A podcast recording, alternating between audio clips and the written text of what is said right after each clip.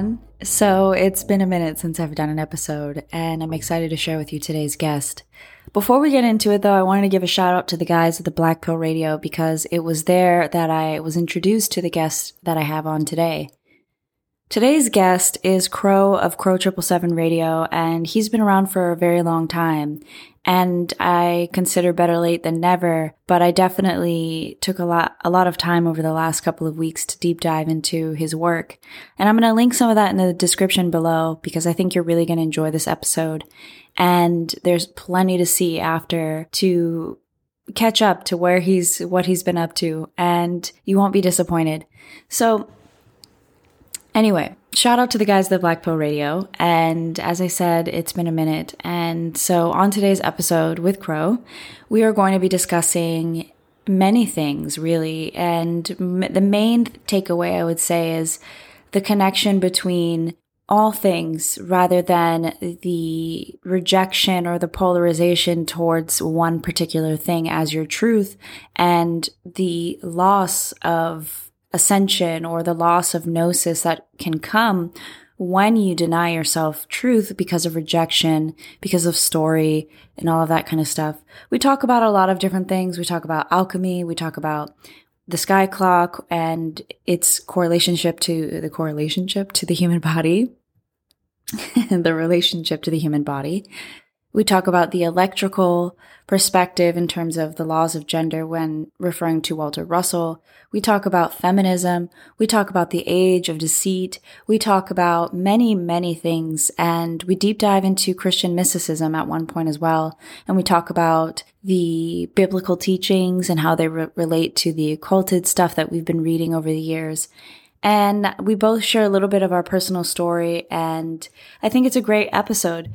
I have to say I'm I'm curious to see how people will find this episode in particular because it does talk about a lot of biblical texts and people tend to kind of shut off or they have a tendency to identify you as a particular thing, but neither of us are presenting any particular thing as truth. We're simply saying that the truth is available to you in many different things if you have eyes to see it and the will to desire to see it as well. So with that being said, I'm very excited to introduce to you today's guest. Today we have Crow of Crow 777 Radio, a legend in the space, and without further ado, let's get into it. So, in the last couple of years, I've started being a little bit more vocal on social about my perception of things going on in the world and also some of the things that I've been reading on my own journey and uh, what really drew me to you, as I mentioned, was your thoughts on the new age versus the old world thinking. And something that I've noticed people reaching out to me is they were expressing a lot of, I have a Christian upbringing and I think the new age is very sexy or it's very intriguing, but there's something about it I can't really pull myself into really embodying it all the way. But then if I mention it, I get gaslighted as I'm programmed, I'm stuck in fear.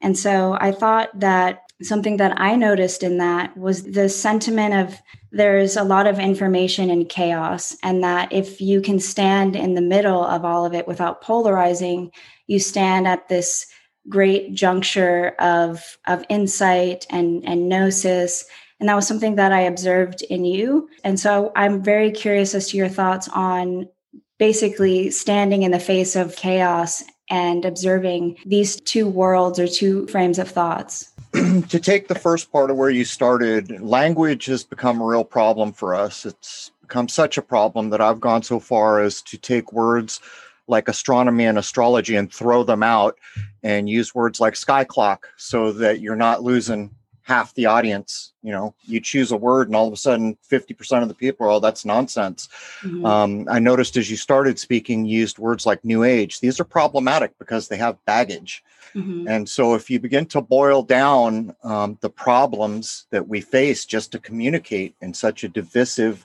kind of atmosphere that we've arrived in uh, by design what you have to start to do is recognize um, the difference between places you will go to learn or to try to learn where there is no truth, and places where you will go where there is unquestionable truth.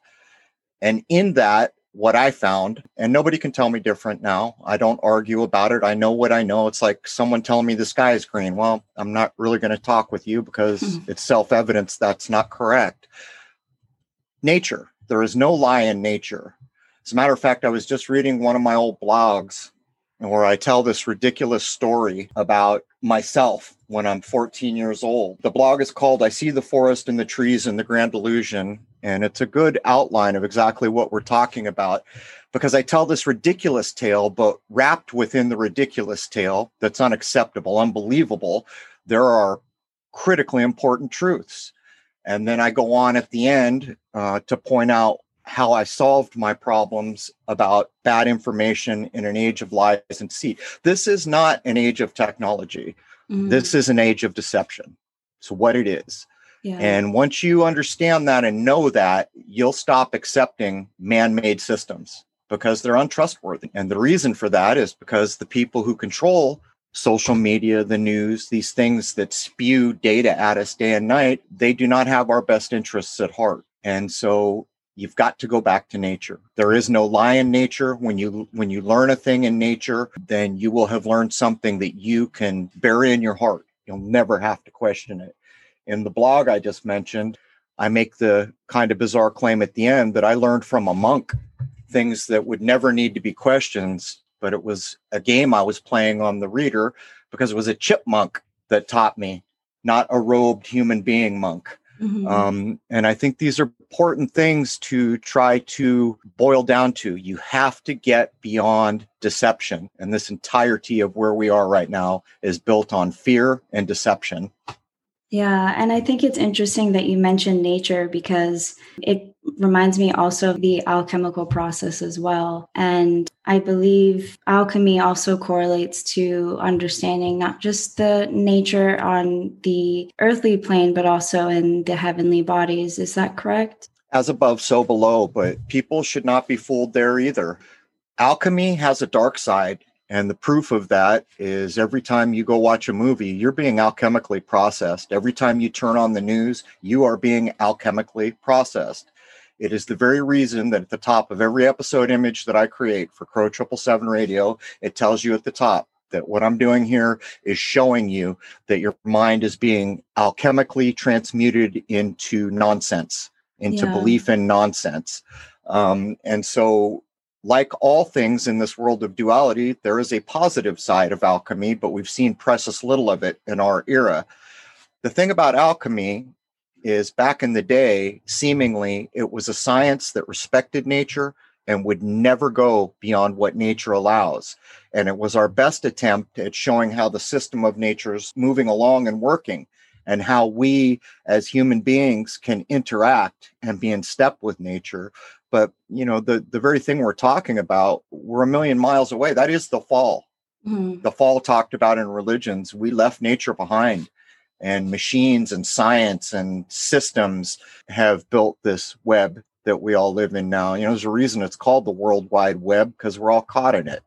And it's almost kind of like the idea of where we're headed with technology is further severing us from the, the the organic nature of things and moving into this like transhuman and very ungrounded i, I know a little bit i'm diving into steiner a little bit and i like how he talks about the two impulses of the the luciferic and the Ahrimanic impulses that are seeking to pull us out of that middle path or that Christed path. How do you observe this occurring in our reality at the moment and especially with regards to scientism and and the stars and the celestial bodies.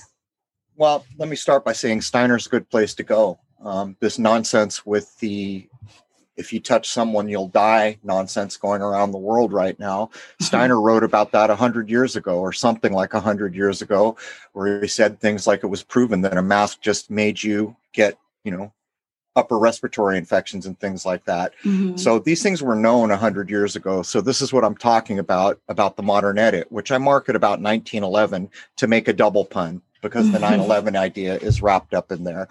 But to get back to the point, um, actually, I think I lost the point. What was the main question there? I'm sorry. No worries. I, it's just what is your view in terms of these impulses that are trying to drive spirit out of out of us and deceive us? So here's the thing: um, we live in an era where there, I'll, I'll just say men and women because I don't have their names, but the people who control the systems that matter, like money and news and information and movies and all the things that create our fake culture, um, they're trying to take it all over and they're trying to slave us out. And as a matter of fact, they're trying to diminish the herd. Uh, in other words, they're even using a perversion of nature, which kind of applies to human beings that if you're in a forest and you're so weak and clueless that you can't survive, you don't deserve to be here. Mm-hmm. And this comes to the question you ask these impulses do you go with this or do you go with that? We're in an age where we're going into air ideas. And whether we've reached that or the language is just being forced, I can't tell you. I accept that we've transitioned, but I can't prove it. In that, the tide is coming in and human consciousness is coming in and so, what that means is if a group of people want to stop the tide from coming in, good luck with that, folks. You may pull it off for a day or a week, but the tide mm-hmm. is freaking coming in. Eventually, the tide is coming in. And that leaves us with choices and things like being inoculated or other things which are seemingly completely untested and bizarre and may well be designed to diminish your ability to lift in consciousness. Mm-hmm. Um, these are decisions we're going to make. And what it's going to come down to for most people is are you married to the systems of men or are you married to the spiritual nature of what it means to be the highest living thing in this world called a human being? Now, if you value the spiritual side, you will walk away from so much to protect it. And that is the offer that is on the table now. You want to keep your job, do these things. Yeah. And you can tell they're not helpful. Why are they being forced on us? if it's a good you know when good things come around people can choose yeah well that seems like a good that's not what's going on now what's going on now is you're going to lose you're going to have hardship you can't fly on planes unless you do these things that we are illegally mandating so I guess that's the way I would go at it. Are you a person who's just interested in keeping your job? Or are you a person who's interested in the spiritual higher mindedness that could be yours as the apex living thing here in this world who's basically in charge of caretaking this place? Yeah. And I, I think also it's interesting because we've kind of moved into this new place. Well, we've been existing in this place, I think, for a while where the overarching idea is materialism. And it's not just in like the house the car the watch. It's like i'm only a physical body. And so trying to communicate to people who don't have that recognition of we're more than just the body. And it's not just in like because some people can understand that in thinking but there's not really a true knowing of i'm more than just this. And so they fall prey to these perpetuated distortions that are seeking to drive you in a particular direction that's not in your highest good and, and it helps preserve their status quo. Um, what I th- thought was really interesting about you is you mentioned the concept of Christian mysticism, which I think is interesting because a lot of people, as I mentioned, they almost seem like they feel like they need to make a choice. And you then go into talking about the sky clock and how this is like the real true point of, of access and understanding. And you've also mentioned the concept of a second sun. I was wondering if you would share a little bit more into your work and what you've discovered over the years. Well, let me start here maybe um, the average person has been so pulled into hypermaterialism which is what science is by the way now it's actually scientism or some other weird word we could make up it's not what it set out to be and it is based in hypermaterialism. And this started probably around the Renaissance. Everyone thinks the Renaissance was something that it, it wasn't. It was mm-hmm. the start of the onset of hypermaterialism, where all of a sudden rock stars were rock stars because they made this art, and it didn't matter if the art meant anything. Um, but to get to the point, yeah, we we live in a society where many people were brought up in a Western religion and told if you appreciate the sun, you're going to hell. That's that's evil right there. How can that have ever occurred? Do you like light in your world? The sun mm-hmm. provides that for us. Do you like heat? Do you like having food? Do you like everything that's available to you here? Well, without the sun, you got none of it. Mm-hmm. So if you've lost track of the ability to reason out what the men in black are telling you versus what you can observe for your for your own mind, then that's where it starts. Uh, but the sky clock is the be all and end all. It is the only clock for this place. And I say so often, we've come to a point where we say, hmm, is it noon? Let me look at my cell phone. Yep, it's noon. Well, I got news for everyone listening. That's not noon your your cell phone might come close a few times a year, but the only real noon that exists in this world is the height of the apex of the arc of the sun in any given day, called solar noon. Mm-hmm. There it mm-hmm. is. So even the way we mark time and calendars is completely bereft of any anchoring to reality. Um, and when I say reality, the sky clock is the be all and end all.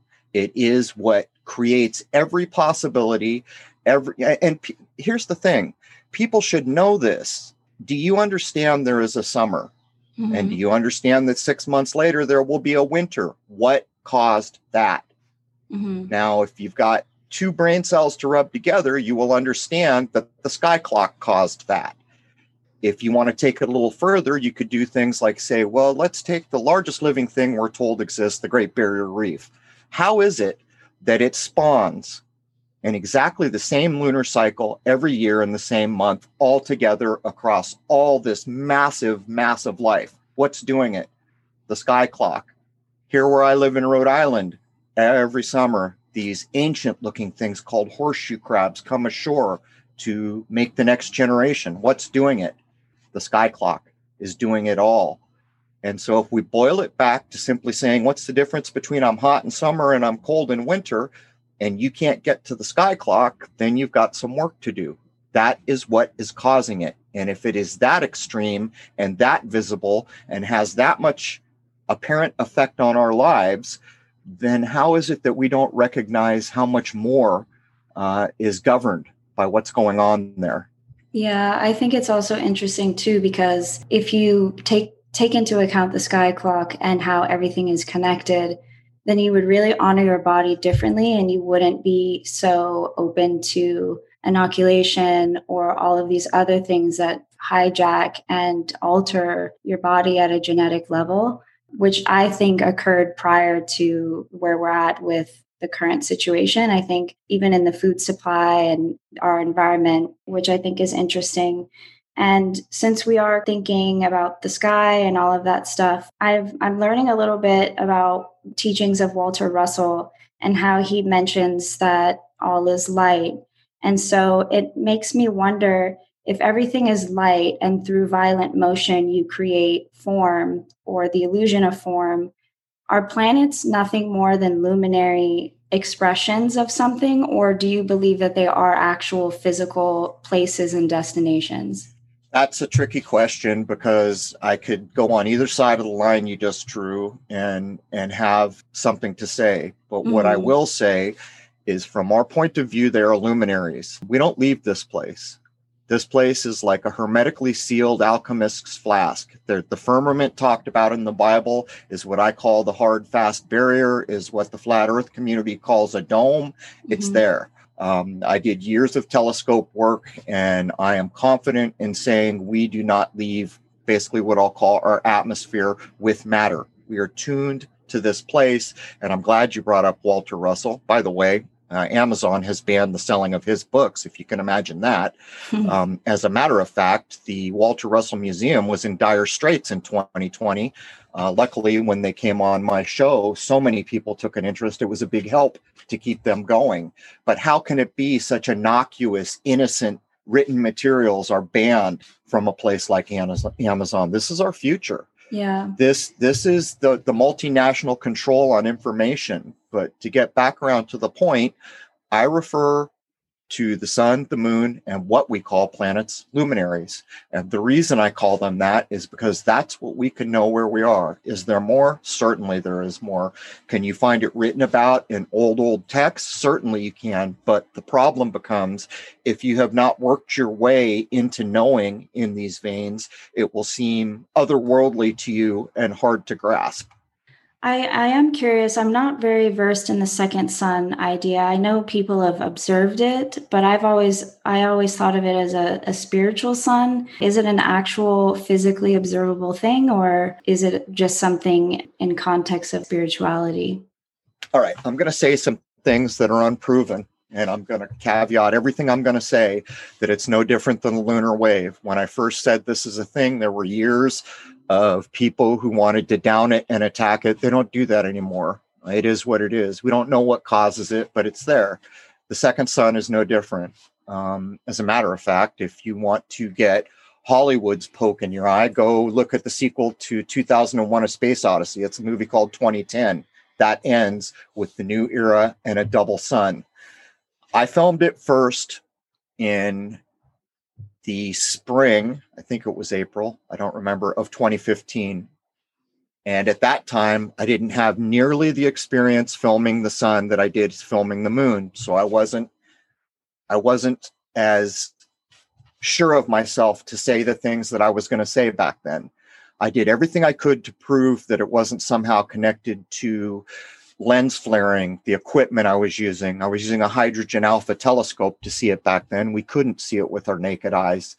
Now, some years later, a man named Chris Van Matre duplicated exactly what I did. As it stands now, that man shot it in Colorado. He shot it again in Houston, and he shot it again at the Solar Return Festival. And that is a whole story of coincidence, and there is no such thing as coincidence.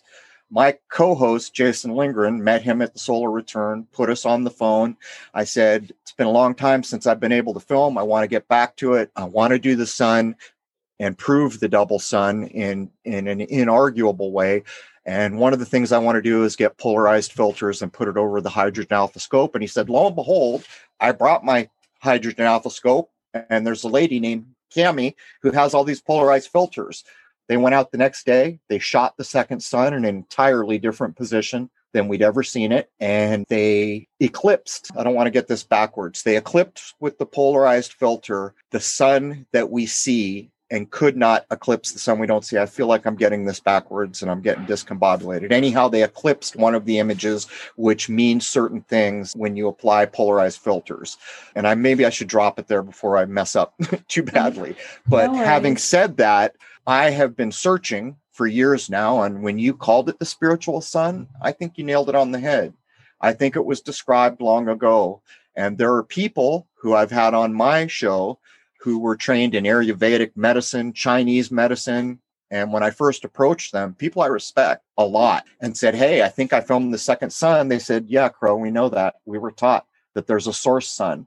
And then I started going back to all the Masonic woodcuts, you know, those line mm-hmm. drawings, and you always see a hole in the clouds with light or energy coming through and powering up our sun and moon. It's everywhere. Yeah. But the problem is, what does it really mean? And what are we really looking at?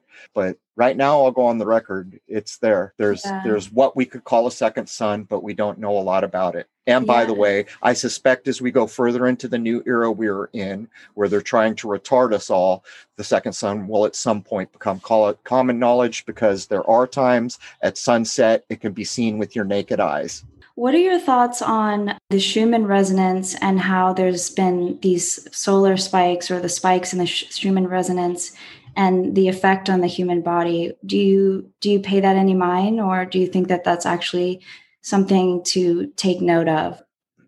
I would ask, where did you get the information? Did NASA provide that? Did no. some big observatory? How's it being collected? So I believe it's just an independent account. I'm not really sure of the source. So it, to be honest, I'm I'm not sure.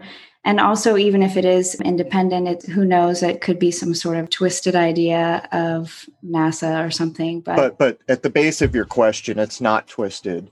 Hmm. Uh, one of the biggest arts we lost in time temporarily, it's not lost forever, is a thing called cymatics, which is all about vibration. Mm-hmm. And as you mentioned, Walter Russell, um, he has a whole explanation uh, for how matter is formed. But when you go on YouTube and you search cymatics, C Y, like symbol, cymatics, mm-hmm. um, you'll see people with beautiful sands being vibrated on a plate that make beautiful shapes.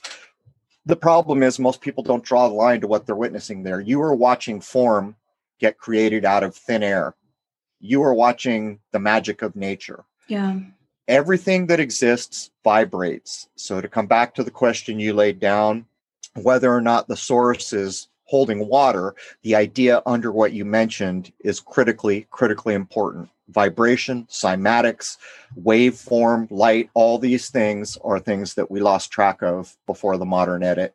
It's also interesting too because you have someone like Bill Gates who is trying to block out the sun and diminish our connection. And so, if those things are indicators of influxes of energy or whatever, and then you have someone with such power in this construct that is seeking to diminish that under the guise of global warming, it really begs the question of the intention of these people or these globalists, or as you said, the men in black what is your thoughts on the current state with regards to global warming or globalism? And in my opinion the sleight of hand that's at play what what is your thoughts on that?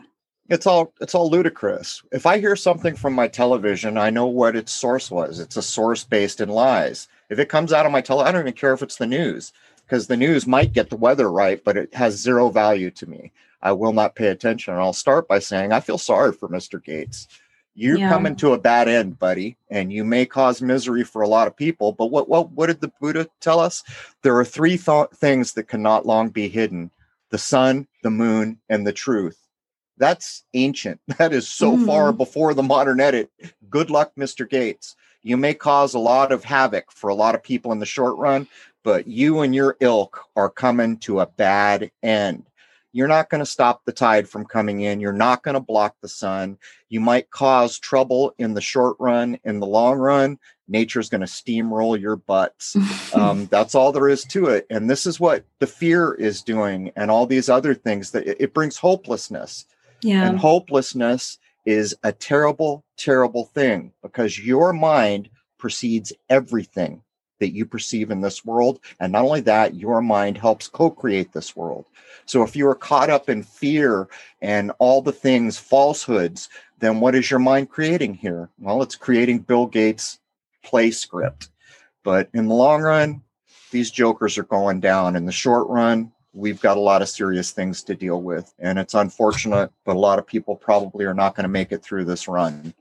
It kind of reminds me, um, again, to reference Steiner, how he said that in the 21st century, there would be spirits of darkness that would essentially use human hosts to drive the spirit out of man. And it just really feels like that's where we're at. And I am curious because I recently read this quote from Aleister Crowley mentioning his experience with trying to summons Horus or something. And he basically channeled this being that looks like a gray, which I believe actually he did say, today we call them angels or demons. Tomorrow they will go by another name. And so, given that you've spent so much time looking at space and I'm curious as to your thoughts on this this idea of aliens or extraterrestrials do you believe that these are actually dark spirits or dark energy what like what is your thoughts on that well, I don't accept extraterrestrials. Um, there, there are definitely dark energies, but let's look at the source there. Mm-hmm. Aleister Crowley's like my TV. Not only is he a proven liar,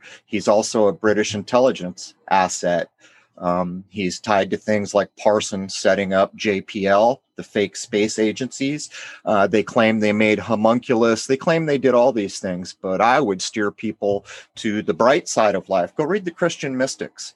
Yeah. And what they have to say with contacting so called elementals. From their point of view, if you contact, we might even call an elemental a spirit of nature Maybe it could be called the spirit of the forest. Um, and since we know that day and night are part of our nature, then there's going to be dark sides and light sides to the spirits of what we call nature. But according to what I have heard from the Christian mystics, and I will know nothing more about this because I'm not going down a trail that I'm going to regret. But yeah. the point I would make is if you come in contact with elementals in that way, what you're doing is compelling them to do mm. a mm-hmm. thing. They have no choice. They become compelled, and there is never not a downside for the person making contact with an elemental. And so, people like Aleister Crowley, I have no truck. It's ironic that that I've gone by Crow Triple Seven, which was totally based on my birth name. That people think somehow that I respected Crowley, and I'll put it on the record. I have zero respect for Oh, that wow. man. I He was a he was a liar. claim. Yeah, he was a liar. He was an intelligence asset, and he liked to dance on the dark side. Yeah, and he was a I am pervert too. I'm his polar opposite. I Yeah. appreciate the light side. I will never bow to the dark side.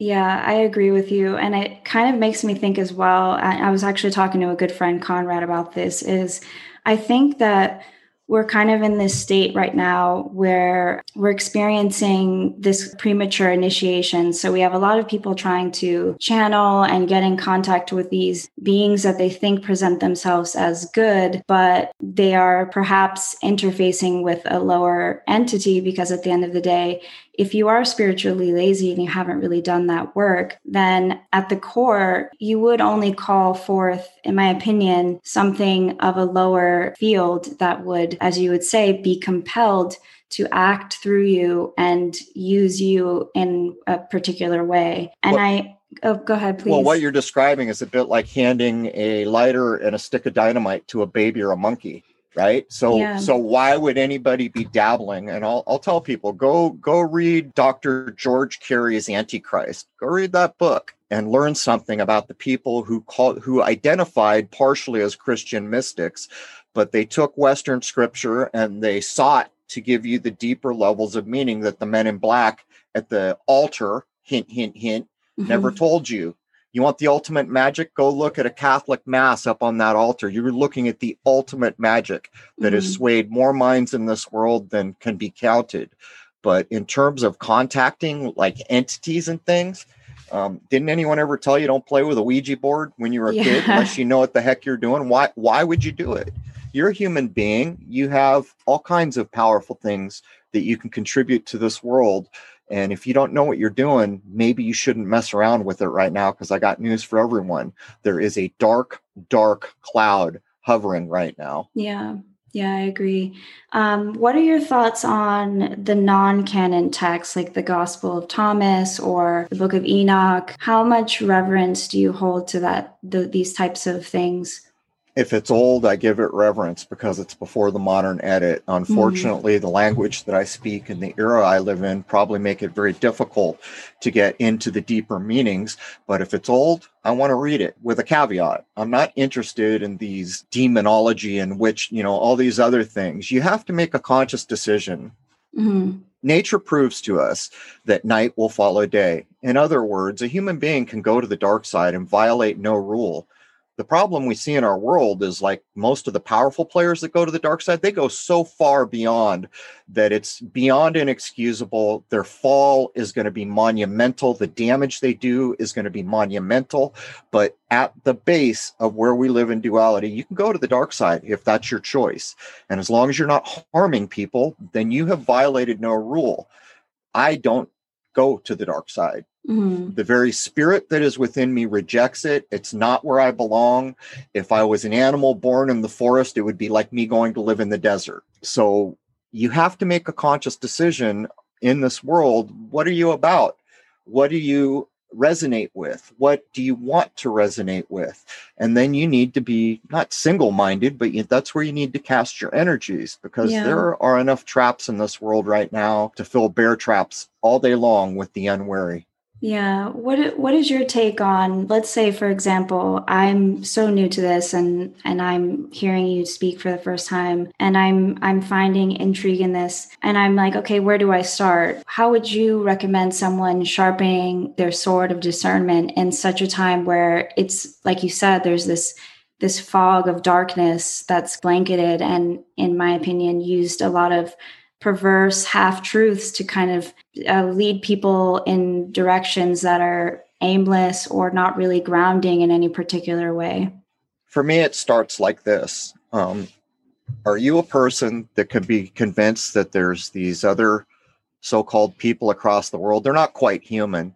They just want to strap a bomb to their body and blow up human beings and go get 72 virgins and have can you still buy into that because if Mhm. you can you're not ready Yeah. If you don't realize the truth is that those are human beings, and if you hurt one of them, they hurt the same way you do. If you make one bleed, the same of the blood is the same color as coming out of you. We are all interlinked and connected.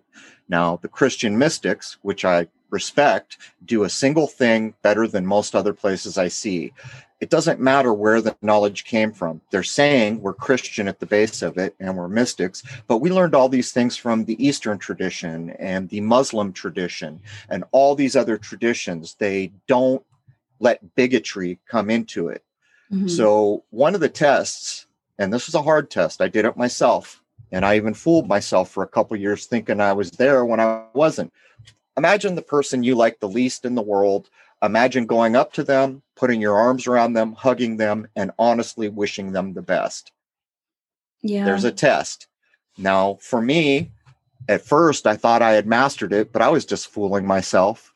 And I, I had proofs come to me to know, but these are the ideas. Do you have compassion?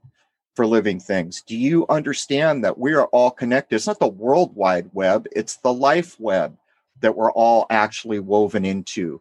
And what happens in one part of the world resonates everywhere. And like when I was in the Marine Corps in the 80s, I watched a country get invaded and I was perfectly okay with it. Well, that'll never happen in the United States. Look at us now. Yeah. If I could have only grown up a bit quicker and understood why why am I okay with these people being mistreated? This is where it starts. And from there you follow your heart and you follow your intention. Do you have spiritual concerns? Well, what path might that be?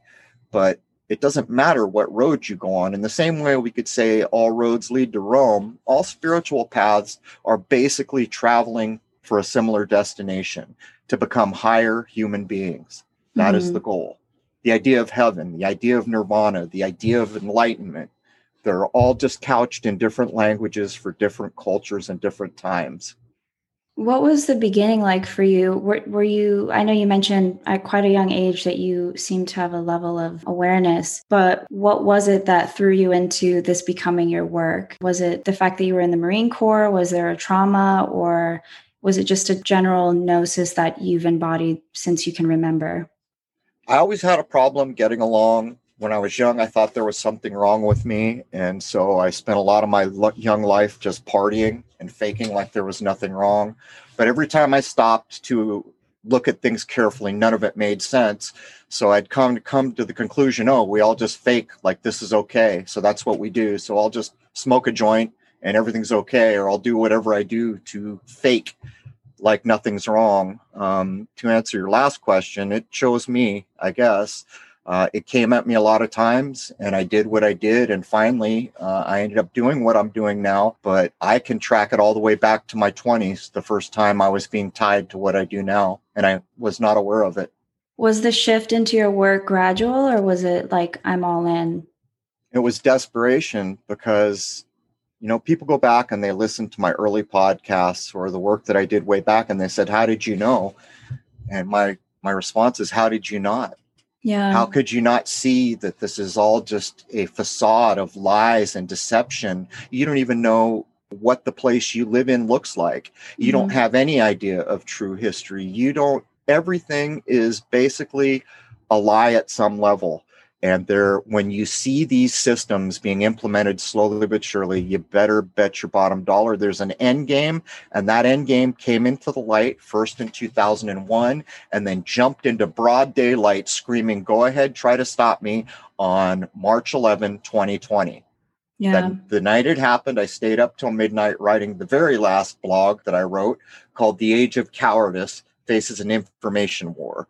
And in that, I lay down. My question to everyone else is how is it that you didn't know? How is that possible?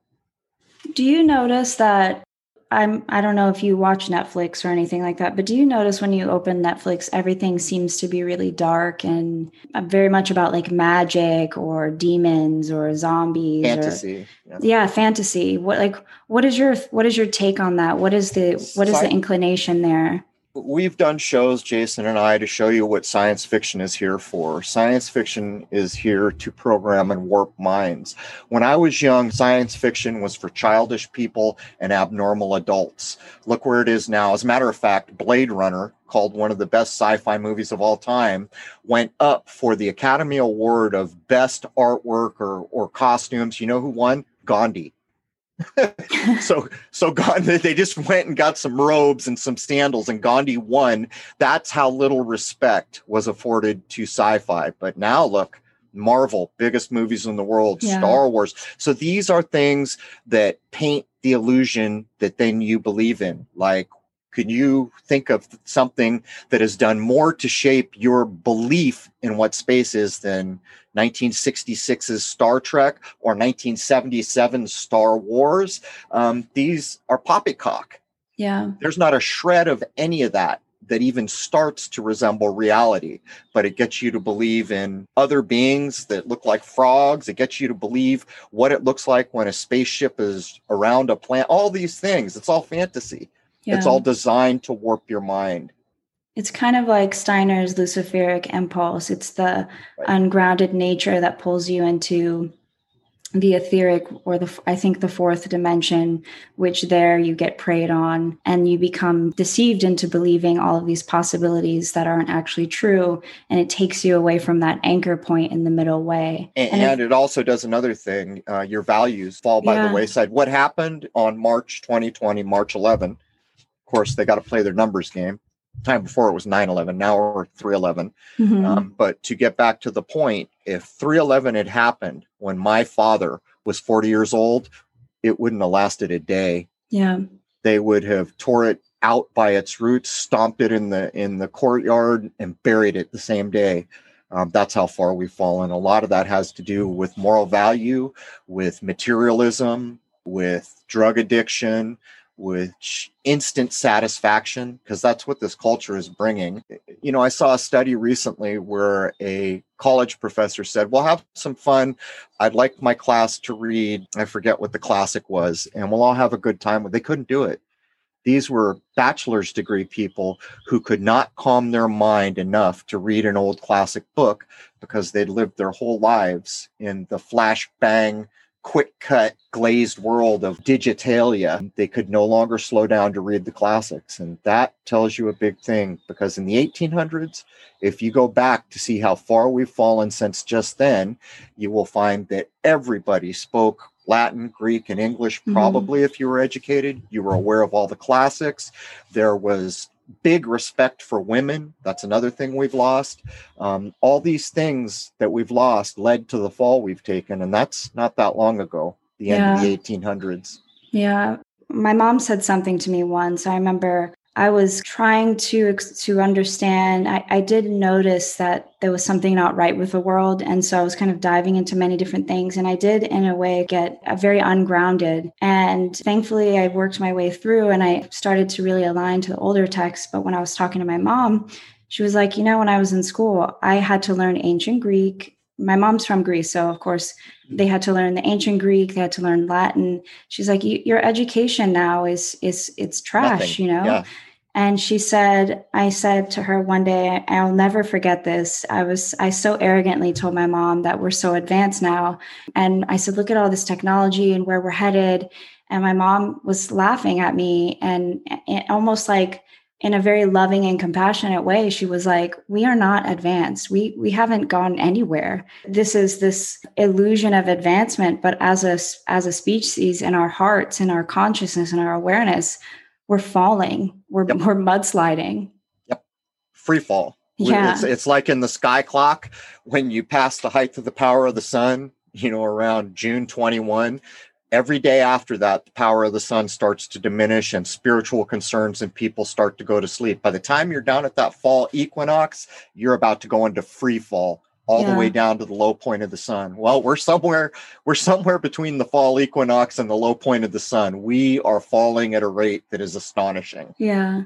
I think it's also interesting because when I started looking into the universal one, I started to explore the concept of gender and understanding how it's like a an electrical aspect of our universe and I really started to understand gender differently and I and I find it very perverse what's happening in our world this idea of there is no gender. And just this concept I think is again creating this idea of a free mind or a liberated spirit. But again it's it's it's ungrounded and it's not anchoring and it's creating confusion because at the core level of the fabric of our reality you need this masculine or feminine or female electrical uh, opposites.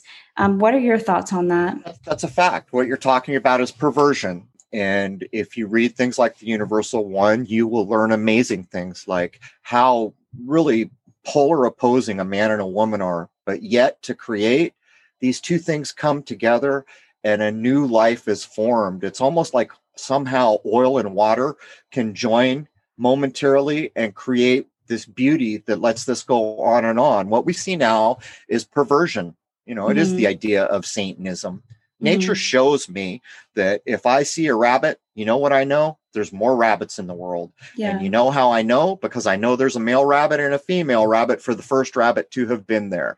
There is the underlying truth of this creation. What they're engaged in now is they understand that it is very likely women, for the first time, the female energy will be dominant in this age we are going into. Mm-hmm. But what mm-hmm. they've done, what they started all the way back in the 70s, was to pervert our minds with things like women's lib. Well, you women, you could be equal to men, but guess what? You got to act more like men. Mm-hmm. The women's lib of the 70s, which was kicked off by, I forget her name, she's an admitted CIA asset. Um, there's actually a YouTube video of her admitting she's a C, Gloria Steinem. I forget Steinem, what her, yeah. yeah um, but to get to the point, that one act, Jason and I tracked back the decline in birth rate. Everyone's convinced right now that birth rate's out of control. It's been free falling oh, for decades. For sure. mm-hmm. And here's part of the reason why the women's lib movement convinced women that we'll burn our bras, we'll act more like men, we'll get a better paycheck. But guess what? Instead of starting the family at 22 or 24, we'll wait till we're in our 30s. And that one shift decreased birth rate where we are significantly. Right mm-hmm. now, what they're doing to try to further pervert it is to act like androgyny, which is an alchemical concept, not a mm-hmm. reality. Although some people in the world may be androgynous, it's just part of how nature works. It is not the majority of us, and it's nothing to make fun of. It's nothing to stop your day. It's just part of where we live. Yeah, mm-hmm. there's another rock, there's a tree, there's another human being. Move along, move along. Mm-hmm. Um, my point being, They've taken things like Captain Marvel, it's a good example. Well, that's going to be a girl now. So what they're doing is the same thing. Well, women can be the force that's that's influential right now, but it needs to be more masculine. No, I got news for everybody. The thing that's special or part of what is special about the feminine influence is motherly love. And anyone who had a mother that can't figure that out, well, I don't know what to tell you. And think of right now where we all are. If motherly love would rise to the surface and blanket us all, how better off we'd be. Um, the compassion that would spread instead of this divisiveness and this hatred to damn near everything at this point. So many people uh, are are so easily convinced to hate on this, that, or the other thing. Um, and that really is the key to whether you're completely plugged into the matrix or looking to get your diapers off like I am. Yeah, I think it's really interesting too because from my experience when I moved through this, I definitely drank the feminism Kool Aid and I resisted it a lot. But the deeper I started to read and get into the the teachings, the older teachings, the more I really understood why certain things are the way that they are. And then when I was learning about Walter Russell and the concept of gender from an electrical standpoint, as you mentioned, this like oil and water mixing, it's interesting because in I'm Greek Orthodox, so in in our religion you have this I guess it's like an oil candle. You put oil and water and you put a wick in it and it lights a fire and you have for as long as you have oil. And it's a very I guess it's part of our religious tradition during it's a metaphor. Holy Week. It's, mm-hmm. a, it's a big metaphor. By the way, I'm half Greek. Oh, um, cool. But um, I'll tell you what you just did. You could go to the Bible, you know, the virgins who had oils for their lamps and didn't. Uh-huh. Um, the, the book that I mentioned earlier by Dr. George Carey, The Antichrist, will tell you what that means. This is about what's been hidden from you by the men in black in scripture. Um, mm-hmm. Um, that's the Christo, the sacred, the Christos, the sacred oil that comes up from below up into your optic thalamus mm-hmm. and then amplifies the light and spirit within you a hundred thousand times or ten thousand, whatever it is that they used to describe it. So every time in that old religion, most people have lost track. They know there's something spiritual about the oil in the lamp, but they don't physically know how to realize that every month when the moon goes in to the sign that the sun was in when you were born, this little spiritual thing starts its journey up towards the optic thalamus. And George Carey will describe this whole thing to you if you care to know. But it's ironic you should bring that up because I had just reread that last night. Wow. I was also going to mention too that it was just Greek Easter, and I believe it's on Holy Thursday. They put oil on your forehead and they make a little cross. And it's kind of like this it's the chrism that yep. rises up. And that whole Holy Week, the, the fasting, that whole thing is is almost like an occulted ritual it's how to make a higher human being. Yeah. yeah. And so many people don't really realize what's happening. And so I thought that was really interesting. And then to go back to the concept of gender and how you mentioned oil and water, um, the two currents of the male and the female together, when they create, I think Walter Russell says there's like two types of light white light, di- dark light, or dielectric and magnetic. Mm-hmm. When they rub together, they make electricity. And that same thing, if you think about it, in physical form occurs. And then you have this sexual experience through orgasm in which you create a human being.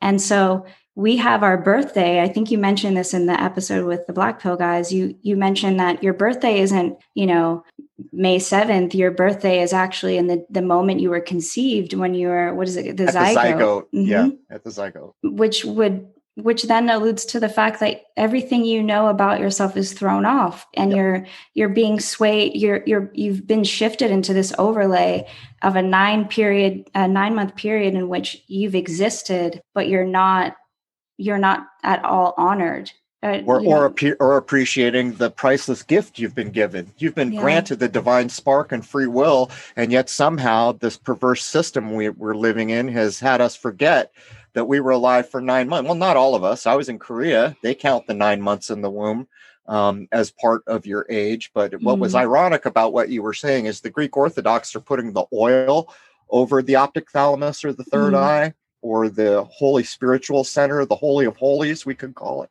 in Solomon's Temple.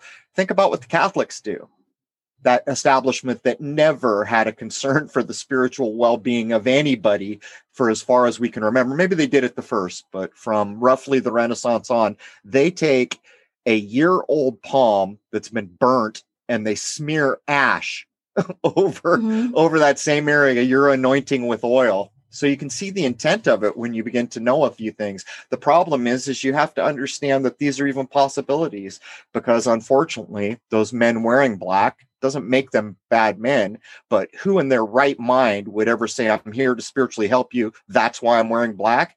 Come on. This, yeah. this makes no it's one of the things that i had problem with when i was a kid. What the heck are you doing wearing black? Or go to the vatican they're wearing scarlet. That is the color of anger. Mm-hmm. why are you wearing black and why are you wearing anger and telling me you're here for my spiritual needs? Um, the, the truth is is they don't know what they don't know most of them at this point but we're human beings and we can get back. Our intention will steer us to places that have been lost for decades or centuries. Um, nothing ever gets permanently lost. Yeah. I think that was something that I found interesting too with like this modern edit and something I discuss with my friend Conrad a lot is the need to there, there's almost like a gaslighting in a way that if you adhere to anything that's remotely biblical or if you align to the older ways of thinking it's too dogmatic. And so it's like we need to polarize towards that other other direction and i feel like that's in a way a manipulation again to keep you off of your middle path but when you actually anchor in that middle point and you can objectively observe things with discernment, which I think takes practice, then you start to really uncover things. I'll definitely say that some of the older stuff that I've been reading, they're ch- more challenging to read, but they like break my head open. Right. And they change, like it collapsed. I, I had a, a good week where I was really confronted with my identity because everything I thought I knew, which was all brought in from this new world edit, as you would say, it didn't stand up. It just collapsed. And so it was like, okay, all the things that I resisted from my mom is like, okay, she was right. And there was a level of humi- humility and also a newer way of observing myself that was very humbling. And so I think that's really interesting about you as well because you bring up the whole concept of a Christian mystic.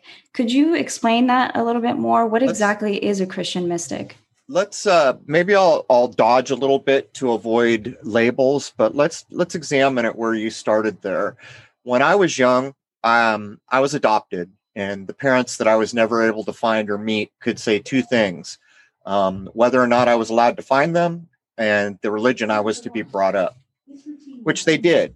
So then I uh, started going to Sunday school. And at some point, it became like work because I began thinking, how many times do I need to hear this dude built a boat and put all these animals on it. Um, there's got to be more than these stories. Oh, mm-hmm. Oh, this guy chased out evil spirits. Oh, this other guy did this. And this was a problem for me. And this is exactly what you're pointing out. It's been belittled in what's actually held in the Bible, which is such deep meaning that it is among the most important things that we possess in this world still. Um, it's just that you've lost all the deeper meaning. You're stuck on the surface narrative. Mm-hmm. But it is such an ingenious book that the surface narrative is there to weed out the many. The many are just going to say, well, this story is good enough for me. I don't want to go any further. You have chosen your own weeding. You have weeded your own self out as part of the masses, or as mm-hmm. the people in control call us, they drop the M, the asses. Now, the rest of us, not very many of us who decide to go deeper start to marvel like you just described oh my word all these things that i accepted they're unacceptable and look at this how is it that i've lived my whole life and never understood the possibilities of what it means to have the divine spark and how can it be that i've been reading or taught this book my whole life and there's like seven levels deep meaning that i never knew a thing about the sky clock is there the yeah. human body is there. The path to nirvana, enlightenment, heaven, whatever you want to call it, it is all there.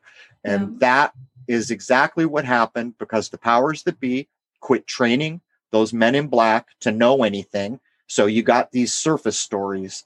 And as I pointed out, the surface story was always about weeding out those who are not worthy to go further. There was something that I was reading the other day. Um, I forgot which book it was, but it wasn't the Bible. It was mentioning the act of putting your tongue on the roof of your mouth creates a different electromagnetic currency in the body, and it actually it is a higher, powerful, um, I guess, currency meditation current. technique. Yes. Yeah. So I was like, oh my God, that's pretty interesting. And then I was like, I'm pretty sure I read that babies, when they're born, their tongues usually stick to the roof of their mouth. So I don't know what why, but I I went to like a search and I I found I, I can't remember where it was, but I found three parts in the Bible that talks about in three different situations where if you can't find me, put your tongue to the roof of your mouth.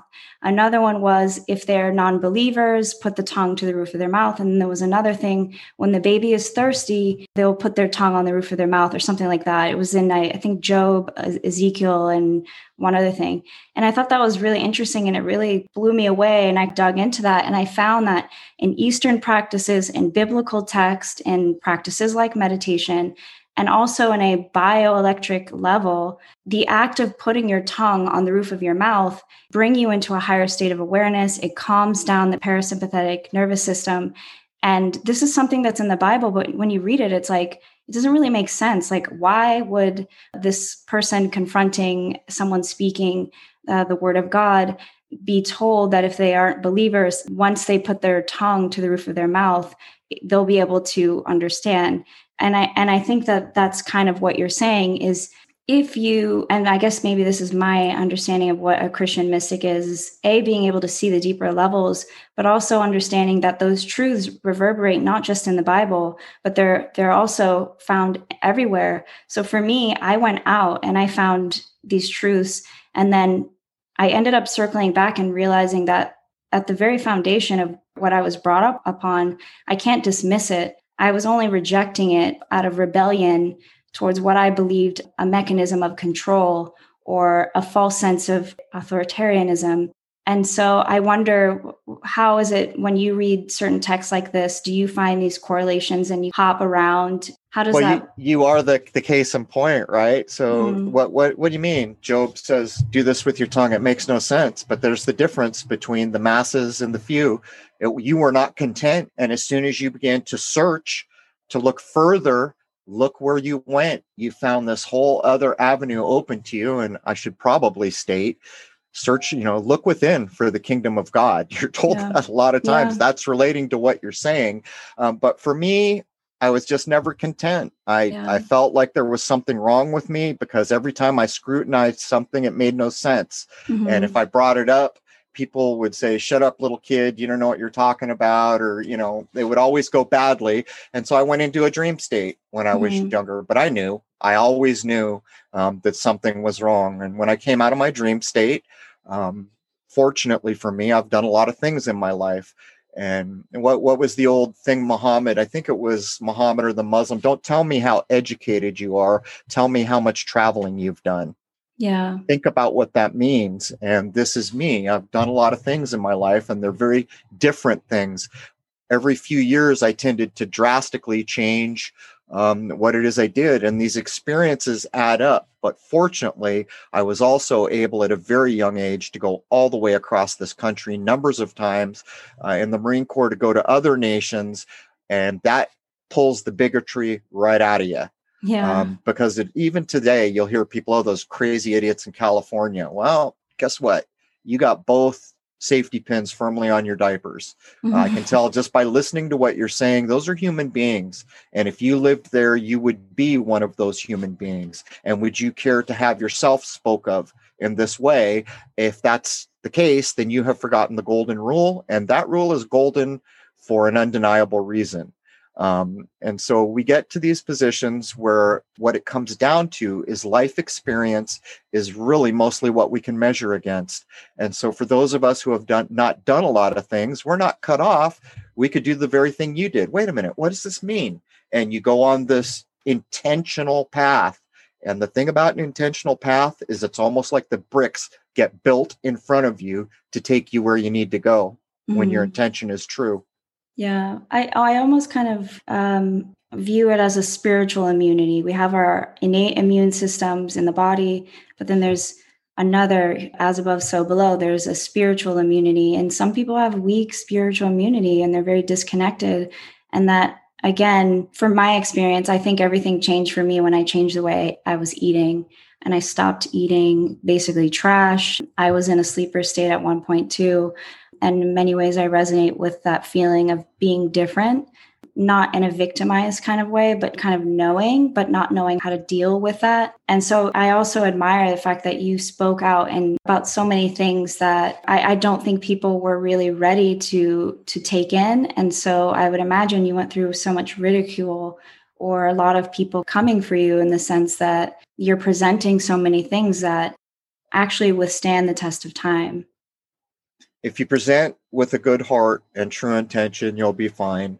Um, I don't engage in arguments. I don't engage. You know, when I first got drug onto the world stage and this possibility of fame was thrust on me, uh, I was fortunate um, because I realized one day after the Lunar Wave was published, which I held on to for a year, that my old me had been drug out into the public square and beat to death something mm-hmm. else was here now and I couldn't stop it. At the time, I changed my email and my phone and I did these things. But then I stepped back and I had a choice. I can do this, and you know what's going to happen if you do this. But there was no not doing it. It became quite apparent to me that I have to be who I am. And so then I made rules for myself. And one of the earliest rules, I defy anyone to go on to any place I've ever been on the internet and find me saying F off to someone or fighting with someone.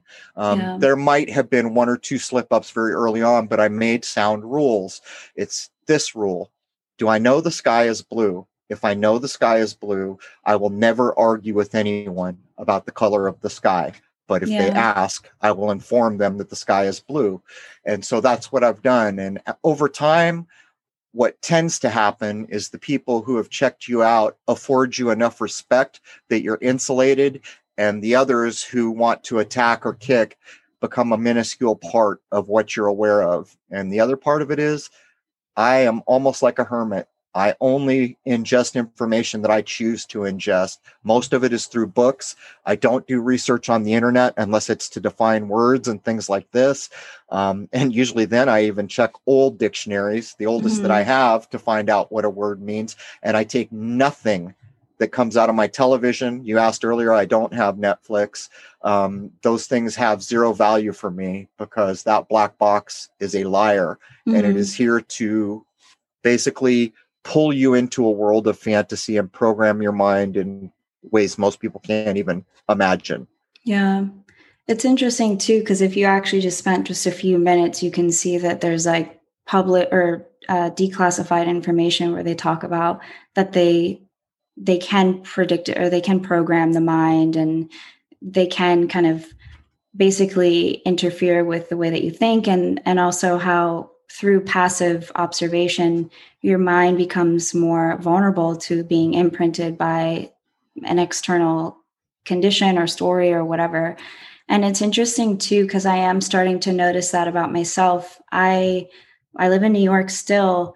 And for a long time, I didn't see myself leaving New York. But as I'm digging into these things, and I'm start, I'm starting to not want to remove myself because I want to participate in in I want to, I don't want to be some sort of freedom fighter or anything. I think it's nice though to get away from the noise and to have a space in which you you have silence or you can read books that are like you said i'm very selective also now I, i'm starting to realize that i've read so much trash and anyway so my point is is i'm i am starting to realize that i'm i'm starting to be drawn more towards nature more towards quiet more towards things that our, our society kind of like sublimity subliminal, subliminally views as kind of primitive. So i think that's kind of an interesting thing because it's not just me. There's a lot of people that want to leave cities or they want to establish themselves in more rural areas and become more self-sufficient because they feel like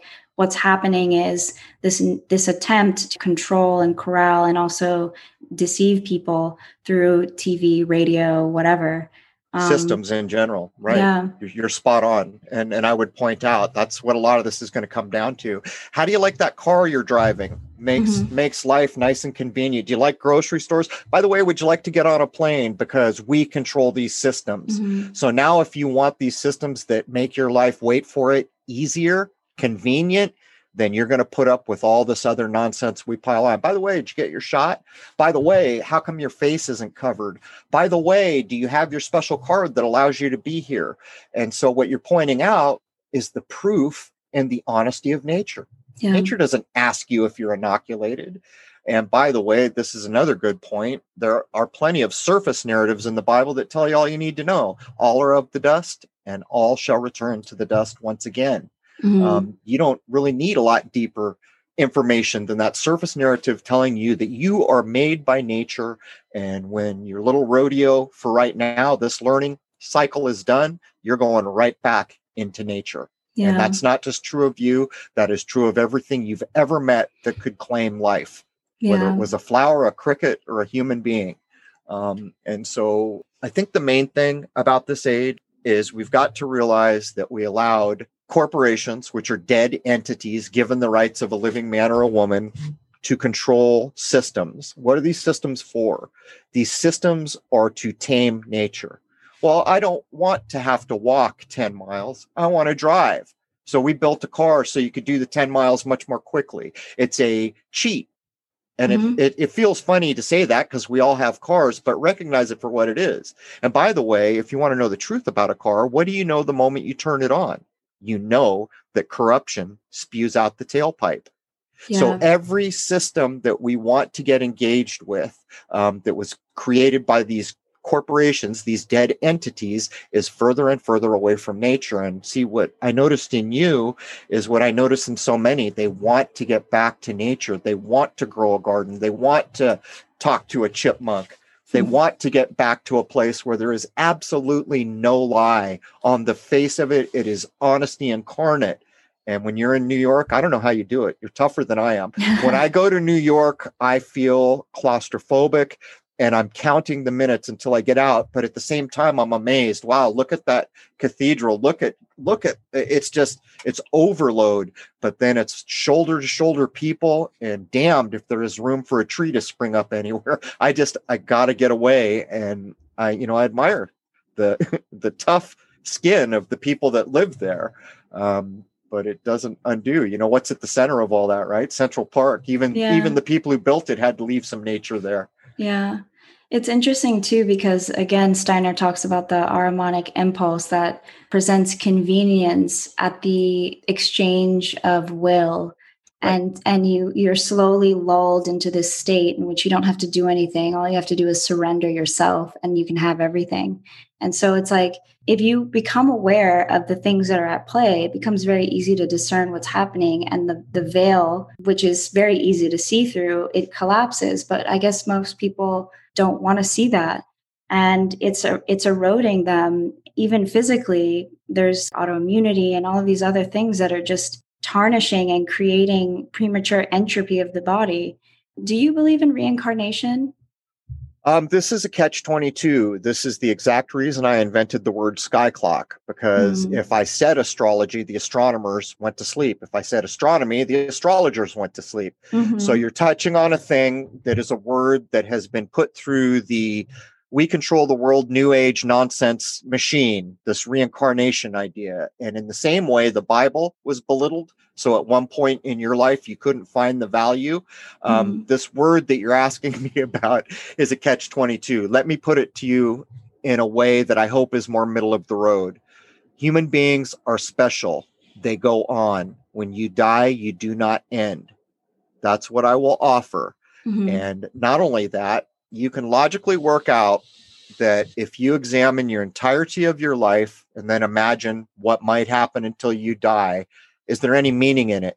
Or is it more likely that when you are alive, it's a bit like a class and there's a test or 10 tests or whatever.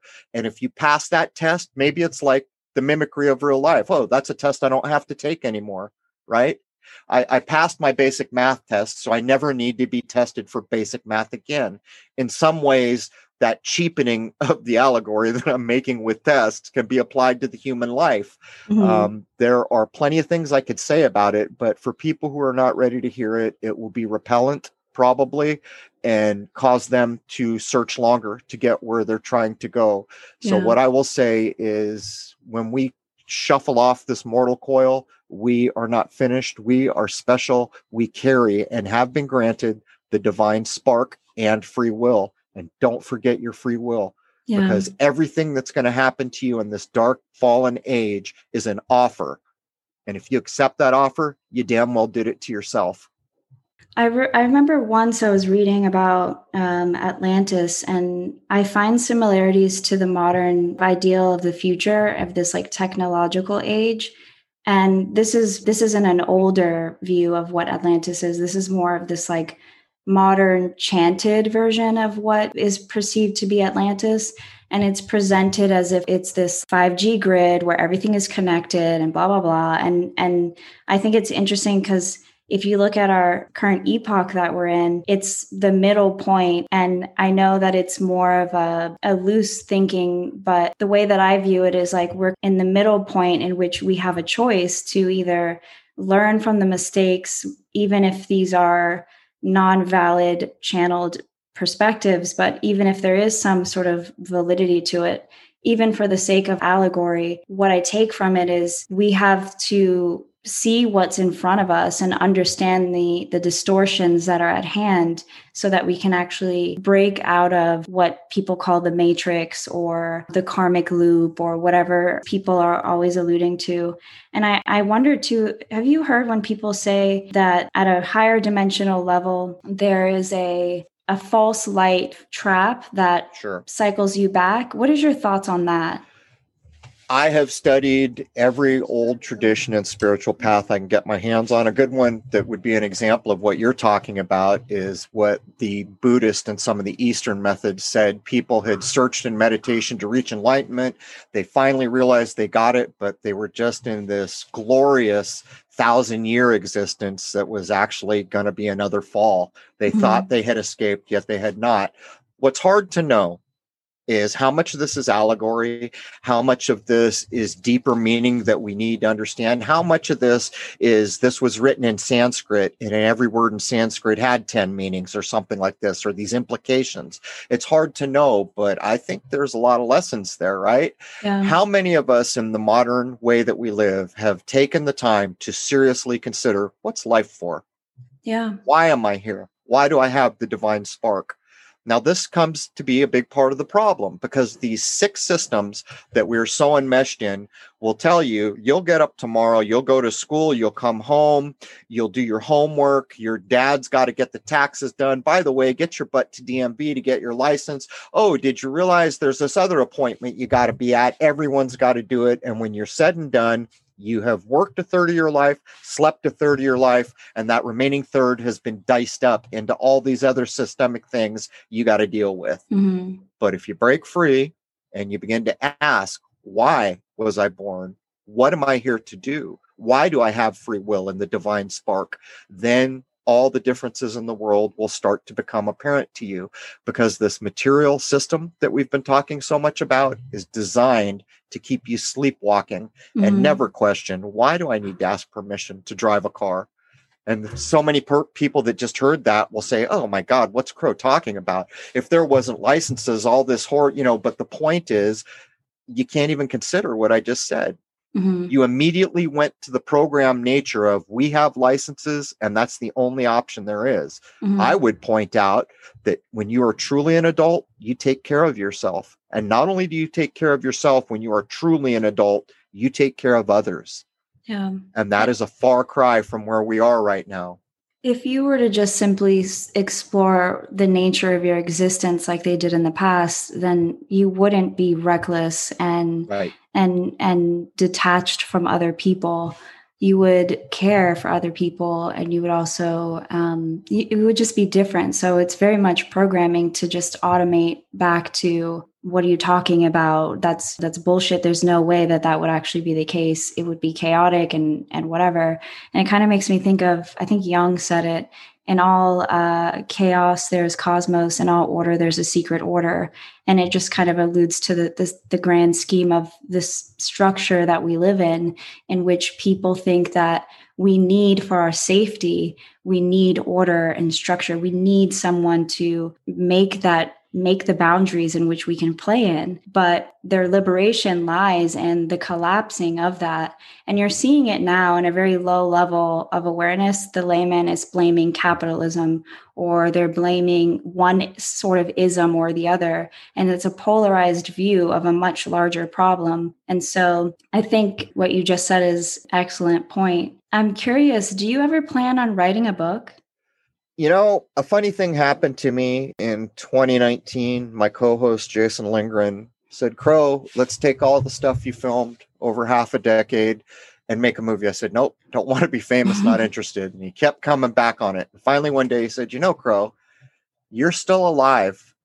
And all this work you did is going to outlive you, and people are going to say the damnedest things about all the work you did. Don't you think you as the person who shot it should at least get on the record your point of view and the moment he said it my heart sunk because i knew my old crusty butt was going in front of a hd camera for two hours mm-hmm. which i did now the idea of a book i think may come but my problem is is so many people write books to be vainglorious to be famous if mm-hmm. i'm going to do it The only reason I have an interest is that it matters, that Yeah. what is written helps living beings in a significant way, and that it matters to the point where it would get the name that everyone knows me by, Crow. And Jason said, Crow, do you know that when you die, nobody's going to know who you were? And I said, But Jason, does it matter who I am or the ideas that we have expressed? Which of Mhm. those two things is important? Am I a rock star or are the ideas important? Which of those two things is it? And he realized. So at that point, I cut another audio file that I imagine will be released sometime when I'm no longer here. To answer your question, I may write a book, but I have to be certain that it matters enough that if no name or no other idea was put on it, that it would matter and above all things, serve living beings in some important fashion. It reminds me of Paul Selig, who uh, he he writes these teachings and he says, "I am word through my knowing, word I am word," and it doesn't matter doesn't matter the identity you claim or hold in that. What matters is the truth you speak. It matters the I am aspect of of what you have to say. And so I think that personally I like the idea of the the pseudonym, which is interesting in hindsight. I took on this name when I used to do art liaison and I liked it because of the meaning of the name and to think that the things that have brought me the most joy in my life has always been communicating in the way that I am now or sharing something that I've read and resonated with which completely takes me as the person Jamila out of the mix and it makes it about the message that I'm sharing. The, the living being, you've Yeah. taken the person, the imaginary person away, because Mhm. the name is that imaginary identity and you it's like having a boy born in the so-called indian era and the mother looks up and says oh look over there in nature i will name this boy deer running Mhm. because it's a real actual thing that i can attach to a real actual life where what we do is how many people named mark have you met in your life Yeah. it doesn't mean anything because it's a persona it's a it's the artificial person yeah. um, and this is this is where crow started too um, that i would no longer be identified well in my case i'm adopted too so the the the pers- the personhood name is is even less part of who i really am than if i you know was actually related to the people that raised me. But at the end of the day you're making a good point here. Ideas ideas ideas ideas. To be able to consider the most outlandish idea with a righteous sense of grounding. Is Mhm. there use here for me? Well i'm not sure. Okay i will put this in my back pocket. Nope that came out of the tv that goes straight into the rubbish bin now this Mhm. other thing i'm pretty sure there's value here. That goes in my front pocket and i will continue to walk my walk. Oh this thing i put in my back pocket? Look i just learned something new. Now it's coming to my front pocket. Or nope sorry not good enough. It gets thrown into the rubbish bin. Mhm. and we have to be adult and take responsibility. And to me the root of all that is the golden rule. There is Yeah. no more important thing you will ever take to heart in times like these than the golden rule hmm It kind of reminds me again of Walter Russell when he says that ideas are, are given by God, but it's your will to act on the desire to manifest those ideas. And it's kind of like you use certain things that are divine right in a way of like free will your ability to to act on things that you choose. And so if you if you don't just accept everything and you choose from a sovereign true sovereign state because i think a lot of people believe themselves to be free because i can go outside or because i can make a decision of what i'm going to do today i'm free. But there's the thinking of being free and then there's the knowing of being free which is a completely different thing. And i think it's a very small group of people that know what freedom is. And and I even question that a lot in myself is what is freedom to me? And what is it actually? And how do I embody that in my life? And so to what you're saying it's kind of like these ideas that we get you know to start looking at the moon or or to find curiosity in in the idea of, of a, a piece of scripture that mentions uh, the tongue or to to act on these ideas or these thoughts that come in which it's funny how in the ancient times they were viewed as muses that were externally brought to your awareness that you got to to choose or to act on. I feel like if people really started to do that and and dismiss this distractive nature of our our material world that only wants us to consume which in a way is a perversion in itself um, we would collapse so many things. And and also so many people would lift out of anxiety depression. They wouldn't have probably so many of the things that they have right now because they're operating in a very perverse way of of moving through their reality which i think is really interesting. And I know that we're kind of pushing an hour and a half, and I could honestly talk to you for the entirety of the day. So I, I, I, wanted to lean into wrapping up and ask what's next for you? What are you reading? What are you thinking at the moment? Um, I just reread a book by Michael Hoffman, the man who co wrote King Kill 33 with James Shelby Downard. Uh, the name of that book, which is among the most important books I have, but not spiritually to understand the deceptions of our world that is important. I make distinctions. Um, it's called Secret Societies and Psychological Warfare. He's about to release the sequel. He will come on crow777radio.com to do so. Um, I just reread that for a few reasons, but on the other side of the coin, where I'd rather spend my time on spiritual concerns. I reread some of the cell salts information by Dr. Carey, uh, a guy named Curtis, who is also a Christian mystic, and some other people, ironically enough, who claim a root to Blavatsky. I've done shows to show that Blavatsky is mostly a myth. It's like it's like Muhammad Ali. Can mm-hmm. you get at mm-hmm. the real man, or is is there just myth there? Mm-hmm. But I, I, will comment on this. Um, a moment ago, when when you stated what you stated, it's almost like you said, "Belief is the enemy of knowing." Mm-hmm. And I will point out a thing as we wrap up. You're granted at the zygote, at your creation, where your mom's material and your dad's material comes together. At that instant, you are granted free will and the divine spark, which cannot be taken from you. Mm-hmm. Unfortunately, mm-hmm. it appears you can give those things away, at least one of those things, anyhow. Yeah. And as you go through life, if you simply look at everything in front of you as an offer. And I'll make an example. The next time you find yourself, unfortunately, in front of the judge, and the judge picks up a piece of paper and he reads your name written in uppercase and says, Joe Jacob Smith, is this you? If you do not understand what is happening in that instant, mm-hmm. then you are going to be railroaded and become one of the masses. Because the truth is, is that you are not your name. You are not a name on a piece of paper. You are a living man or a woman. And a living man or a woman has no place in front of a judge unless you've harmed someone or caused loss. Other than those two things, what they are doing is railroading you into surrendering your free will.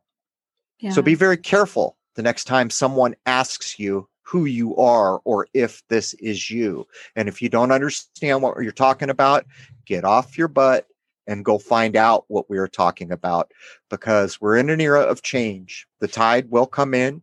We're probably going to lose a large number of human beings in this dark run that's being made, but human beings don't end. There's cycle after cycle after cycle. Um, and this was known throughout time. Even in early Christianity, these things were known.